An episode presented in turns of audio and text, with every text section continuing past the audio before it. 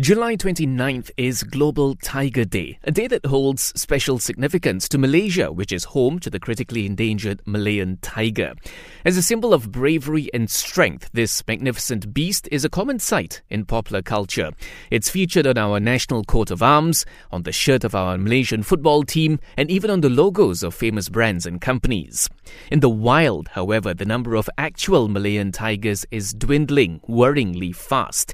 The latest survey by WWF Malaysia puts the number of wild Malayan tigers at only around 150. This is down from as many as 3,000 about 70 years ago. To get to the bottom of the predicament facing the critically endangered Malayan tiger, we are speaking to Christopher Wong, tiger lead for WWF Malaysia. Now, Christopher, thanks for joining us. Uh, let's start off by having you explain some of the biggest threats to these magnificent beasts. So among the, the biggest threats to Malayan tiger is uh, number one, poaching of tiger and its prey. So just to take an example of the site that we're working in, uh, in the northern states of Peninsular Malaysia, when we started patrolling, we detected some snares in the forest. So more training was undertaken and with more areas covered, we detected more snares. So at that moment, we were still wondering if it was due to the higher effort, which resulted in more snares being detected. Uh, so meaning that we are getting better at our job.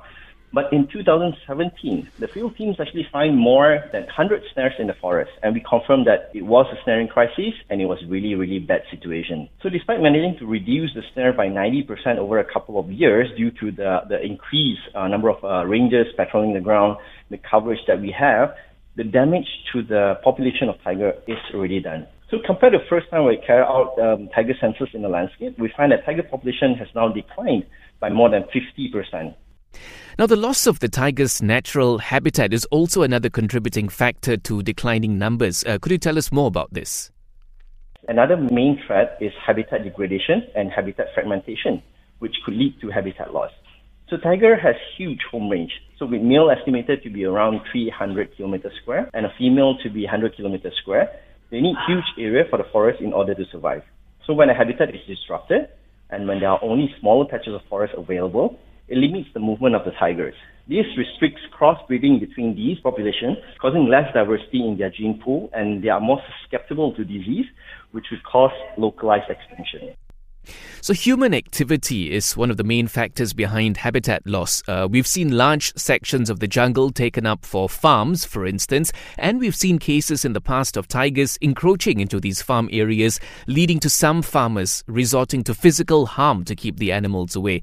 Now, on the one hand, we need development, but how do we ensure a better coexistence between tigers and man?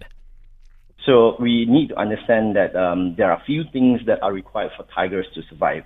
One is the habitat. Two, the food and the protection uh, for the for the animals themselves. So all these are important for tigers to have a sufficient home range uh, or roaming area to find mate to raise the next generation of tigers and being protected from poachers. So on a larger scale, more consideration should also be invested in looking into how things can be safeguarded. For example, uh, the land use planning.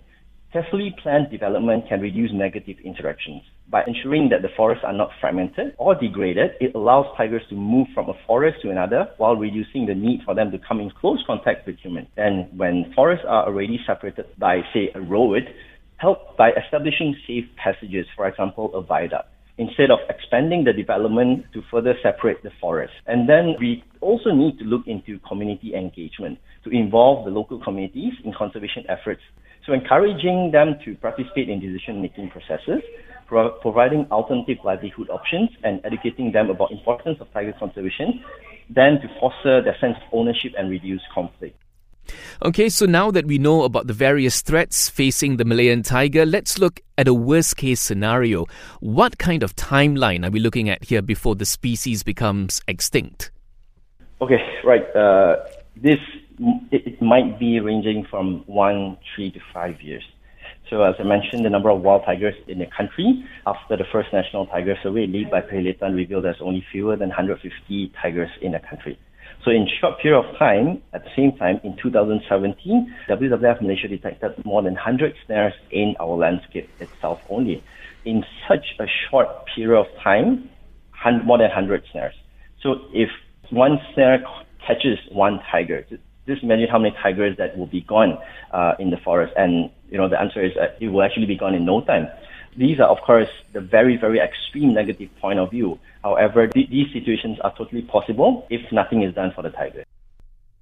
Now, it's absolutely scary to know that the Malayan tiger is actually that close to extinction. But at the risk of oversimplifying things, some people may be wondering, you know, if it's so difficult to keep tigers alive in the wild, why don't we just breed more of them in captivity, for instance, uh, in zoos? Is this a viable way to increase tiger numbers? Yeah, this, this is a very interesting uh, discussion uh, that is still happening up to today. But the answer is not just a very simple yes or no at the moment.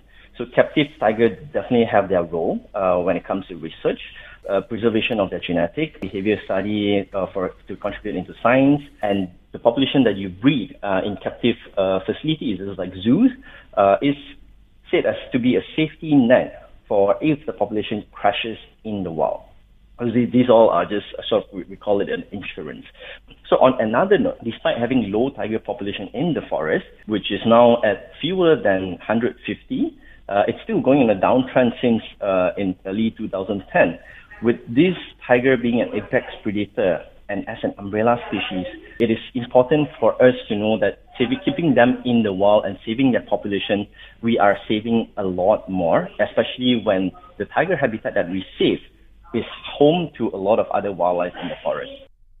Okay, you mentioned the tiger habitats also being home to other forms of wildlife. Uh, let's expand on this a little bit. Could you explain to us what kind of damage we could see to the ecosystem if tiger numbers decline further?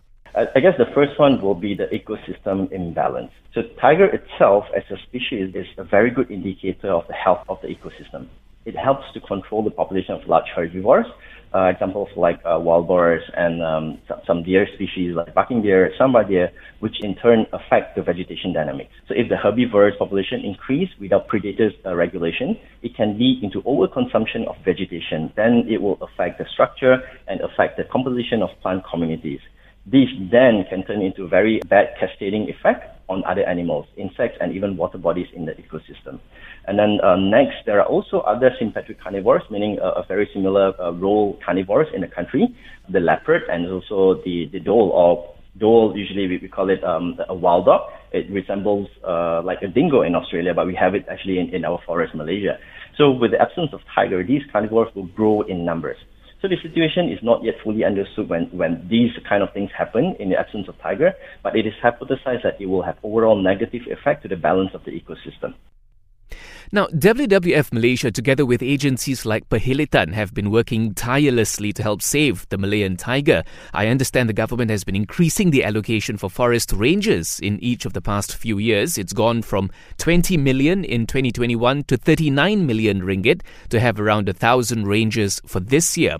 And the target is to have as many as 3,000 rangers eventually uh, to better patrol and protect our forest. This is very encouraging indeed, but that is the government side and the NGO side. What about the general public? What can the average Malaysian do uh, to play a small part in helping protect the Malayan tiger? Contribute to the plan whenever you can. Write to your representative, to your leaders on your opinion on saving the tiger species. And also be mindful of the products that you purchase in the market.